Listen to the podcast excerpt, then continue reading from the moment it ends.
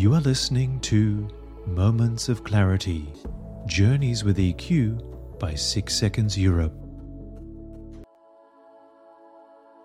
Hello, my name is Fergal O'Keefe, and you're very welcome to the podcast. I'll have more information about the company Six Seconds and emotional intelligence at the end of this podcast. This week, I have a very special guest, Maria Olsen, who works for Six Seconds Europe and is based in Austria. And I really enjoyed recording this episode because Maria wasn't 100% sure what I was going to be asking her, so her questions and her answers were completely spontaneous. And it was so enjoyable doing it. And I hope you enjoy this interview right now. I haven't paired anything, so I'm just here in the moment with you. So people what people talk about is is just moments in their life where they made a change. And it could be literally anything. It could be like a new job or it could be uh, moving house or it could be going on a holiday. It can be small things or big things. It doesn't have to be it can be anything. One comes to my mind spontaneously. One is when my my first child was born. Yeah a wonderful that was just a wonderful moment that really made it's a huge change in life a huge wonderful change in life. And what i think is so amazing about it as wonderful changes are every change brings their their beauty and also their real life scenarios with which is which is which is um, how say the richness of the diverse emotions are all part of it. Because as as happy i am as a mother and as as fulfilling it is for me still that amazing moment in life brought a lot of uh, also kind of uh, worry anger challenges also with. So, but I never forget that moment when my first, I mean, my, both my boys were born. I remember both moments very well. It's this um, moment when I just felt so complete in that moment and, and grateful, grateful and happy and um, overwhelmed as well Yeah. like it's a real I, I know that feeling and you kind of you don't know either how much it's going to change your life I'd say no parents. Yes, you don't know. know. no, exactly. There, it doesn't come with an instruction booklet, right? exactly. I'm, I'm going, and I'm going through that again this week. We got a new puppy, and it feels a little bit like that. You ah. know, it's like um, all of a sudden you're, you know, someone has to be around the house or to look after them. But um, yeah, it is oh, magical. Nice. Just before we go into a second, so where where you're based, and also mm-hmm. what you do with Six Seconds. I'm based in Austria, in um, the town of Innsbruck. It's also the country where I was born and where I'm from. In the meantime, I've been living in different parts of the world, exploring the world, and hope we'll see more of the world again when everything is a bit back to normal. But I'm surrounded by nature, by by mountains uh, in winter skiing and um, it's a lovely place a lovely place we're living and my role at six seconds my current role at six seconds is the title is i don't give much about the title but the title is uh, senior consultant for six seconds europe but how do i contribute to that this is more important i think it's uh, my passion is in coaching in emotional intelligence coaching, which I think is a difference from coaching. So I coach people, uh, and my focus is often in corporate organizations. And I also consult organizations how to be a, a learning partner and how Six Seconds can uh, support them in integrating more emotional intelligence uh, for leaders, for their teams. And I also facilitate certification courses like the EQ Assessor certification, which is the measurability of emotional intelligence assessment, the SEI assessment. And um, and lots of bits and bobs, uh, other activities that's that's going on. As it's never boring in our team. And was there skiing this year in um, Innsbruck? Actually, did that oh, happen? it was the, the, it was the season, the season of a lifetime. we we were allowed to ski. We had to have um, negative COVID tests before we went on slopes, but it was an amazing uh, season with lots of amazing powder snow, empty pistes, empty pistes, and uh, lots of sunny sunny days. So it was. Uh, I always said that's kept my and my family's resilience through the COVID period definitely going, uh, and we tried to balance it with everything else what was going on. It's funny you say that because I, I um, see people in Ibiza or in the Balearic Islands talking about, you know, they want the islands to open, but they also had an amazing summer where the beaches were empty and last summer, you know. So I think people can appreciate their own local areas now, don't they? Yeah, absolutely absolutely we really uh, very much because it took me quite a quite a while to feel home in innsbruck was a huge shift because we lived in Dubai for many years before, and that was also the place where our children were born. Uh, but through this season, I appreciate and I'm so much more grateful than I was before for where we were living. And uh, and uh, and also, I mean, the emptiness was beautiful, but at the same time, we also had moments when we realized how beautiful it is to have also in a ski slope uh, friends friends and other people around you that you can share it with. I mean, I never I, luckily we have family and friends we went skiing with. But sometimes the silence was almost weird that we said oh it is something missing. Do you know you actually reminded me that um, i learned to ski in innsbruck when i was in college and uh, i didn't get any lessons. So i literally just the way i learned was with a friend who was on erasmus in innsbruck uh, and um, we used to just ski down the mountain and just keep getting faster and faster till we'd fall and then go again. It was. Oh, that's amazing! I didn't know Fergal. And you know yeah. what's the funny thing?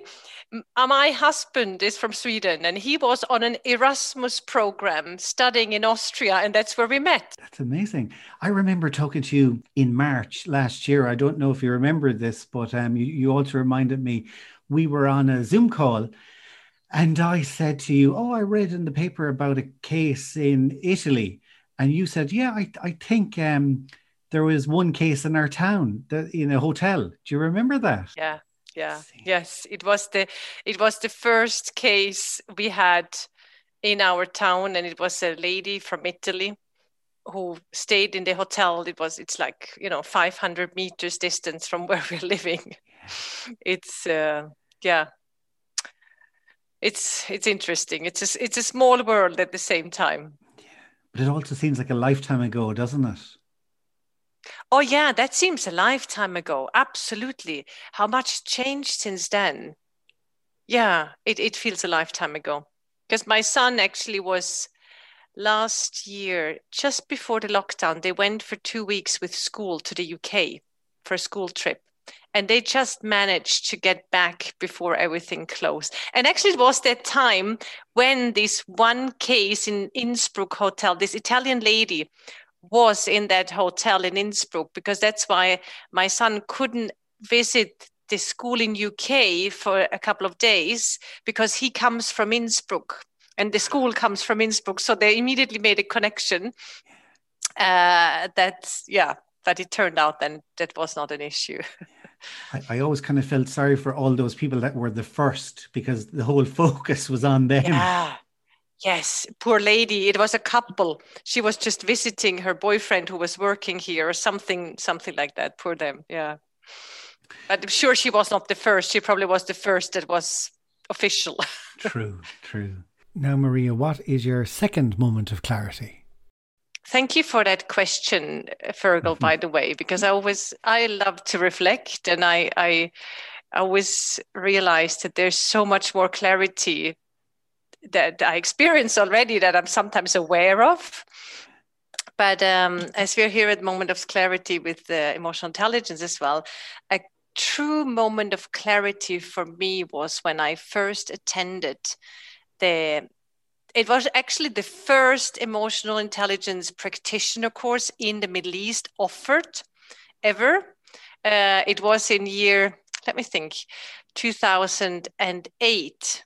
It was, I remember very well because my son was just 10 months old and I decided I want to move on and enrich myself during that time. And um, and I attended, it was through a friend. It was through a friend, a lovely Swedish friend uh, asked me if I want to join this emotional intelligence course, and I I read about emotional intelligence, like I mean, like lots of uh, us in the community, Fergal, right? This Daniel Goleman book. Uh, uh even I've I remember I found it quite hard to read, but I love the topic. Uh, I went into coaching, but then I attended this emotional intelligence course, the EQ practitioner in Dubai, where I lived at that time. And it gave me so much insight to my coaching business. Because I, I did, um, originally, I come from the corporate field. Uh, in you know product management marketing but then i moved into coaching because i realized this is really what i love to do and i i did my coaching degrees in in europe but i always felt there is still a piece missing when I coached clients because my original coaching school taught me we only te- uh, only discuss topics above the, the, the um, above the level of a working desk. So we don't go deeper. Even the heart might be above the, the desk level but still i i always sense there is a piece missing. And to be honest with this eq practitioner course where i really could dive into emotional intelligence experience these it was a five day course at that time uh, in a very nice hotel in dubai which um, yeah and, and with a with a group of of diversity. I don't know we probably were 10 different nationality nationalities in that practitioner course um, and the facilitator was josh himself um, I think it was Josh or Marilyn, doesn't matter. And and the clarity for me was, wow, I found finally found this missing link that makes coaching for me as a coach valuable. I've I realized now I can offer not just supporting change, but to support sustainable, purposeful change for my clients. When then you started to apply that, did you notice it immediately the difference w- with your clients? Yes, uh, yes, I actually I did, and I remember I was um, I was very privileged and still grateful for that because after I attended the course, um, Jane Morrison, who is the director, regional network director for the Middle East and South Af- and Africa, she immediately asked me if I want to become part of the of the team in in the Middle East, the Six Seconds team, and I had also the opportunity to really coach and debrief a lot of people with the Six Seconds um, assessment tools. And I, I noticed the, the difference. And and uh, what a, uh, one of the main difference as well for me was uh, applying also the emotional intelligence assessment tools. I realized how faster the process was that clients um, on the one hand opened up but of course it's it's a matter of trust establishment that they felt comfortable in a session. They were very transparent and very often clients needed less sessions to really understand what they truly want to work on and what was it that really is an area that will um, make them more if it's effective or have better relationships or have a better well-being um, or you know it, it's through this process they came faster to the point that really was a, a pain point or if we call it in a, in a positive way that was really the opportunity for them to work on. Instead of having three sessions often after one session that was already clear. So we much faster could move into the the how to uh, process and have you noticed, I've noticed, like say, particularly in the last year, that people are much more open now, I think, to that, you know, because of the pandemic. And I think people understand yeah. um, a little bit better, don't they? Absolutely, Fergal. That's such a good point. You bring that up here. Um, I definitely noticed that over the last year with the pandemic, that people um, who might have been a bit more resistance towards that in the past or maybe not even resistance maybe not not having the the need for that because it worked very well without it. And also looking at, at the corporate world um, we all have our patterns we all have our way style of leadership style that's been working that's made us successful. But with the pandemic people were also challenged on their emotional level. And very often that hasn't been noticed before or it just was not strong enough so it was easy to put the lid on it. Let's put it like this. But through the pandemic that lid came off. And uh, and so on the one hand i think the lid came off for leaders to realize oh how do i manage that? Also on an emotional not just on a rational side and they realize that their teams their employees also are challenged on that. And how do i as a leader approach that? And and there were different needs. The, as we know uh, to for people to be really engaged in an organization that need of belonging is a very crucial part to have that that energy that engages people. And with the whole virtual setup that made it often very challenging. For somebody being an introvert maybe that was easier as we often realized but somebody being an extrovert who needs who needs the, the human connection to to really get also engaged themselves and get these this energy from people that was that was much harder. And to really find there a new way how to combine the rational and the emotional in data. As we say emotional intelligence about being smarter with feelings. It's not either or it is and so having the data from the the, the cognitive and having the data from the emotional side adding them together it's what also helps us to to engage ourselves, engage others, and get these important messages in between the lines often. Exactly. Like when, you know, I can see that with companies now and people being at home, that, um, particularly for leaders, you know, when you were in the office, you could see the person and see, you know, physically feel uh, how they're doing. And but now that they're separated, I think it's more important to be more tuned in with their um, emotions and how yeah. they're going and being able to understand that i think yes and also understanding the diversity in this in this pandemic. As i said for for an introvert i mean i don't like to label people but for for in general for some people it wasn't such a big shift. They might have been even felt a bit comfortable and less stressed.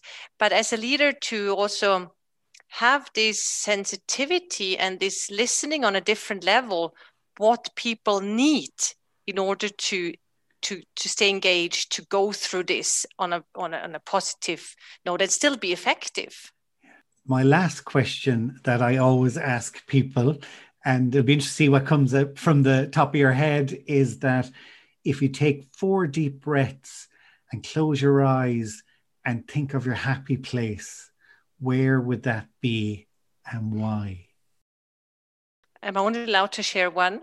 no, no, you can you can give me no problem. If you've got two, go for it. Yeah. I do have two. I do have two. I mean, Excellent. one is that that probably shows my uh, that shows my I don't know that it shows maybe that the world is my home, if I may put it like this. One is really when I'm standing here in my region um, on the top of a mountain with or without skis where watching over you know seeing really far across all the other mountain peaks um, surrounded by my family actually. And the other the true happy place in my heart is the beach in dubai. Next to the water i have i see myself with my feet in the water, walking along the beach, um, because it is the place where I said uh, my my children were born. We lived there for eight years. Uh, I see the diversity around me with all these different nationalities, cultures, sitting next to each other, playing with each other, talking to each other, uh, being open minded, uh, the brightness of the sun, and where I also came across six seconds and learned and enri- enriched my life with emotional intelligence. And and and I think it's a was a place with also having come across emotional intelligence. Um, having experienced all that I just said, a place where I found a lot of um, authenticity for myself. I hope you enjoyed our guest this week.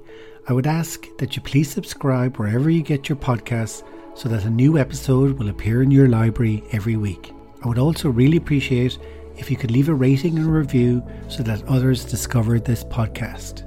We will be releasing a brand new podcast every Wednesday with guests from Six Seconds, our partners, and interesting people who live their life using EQ.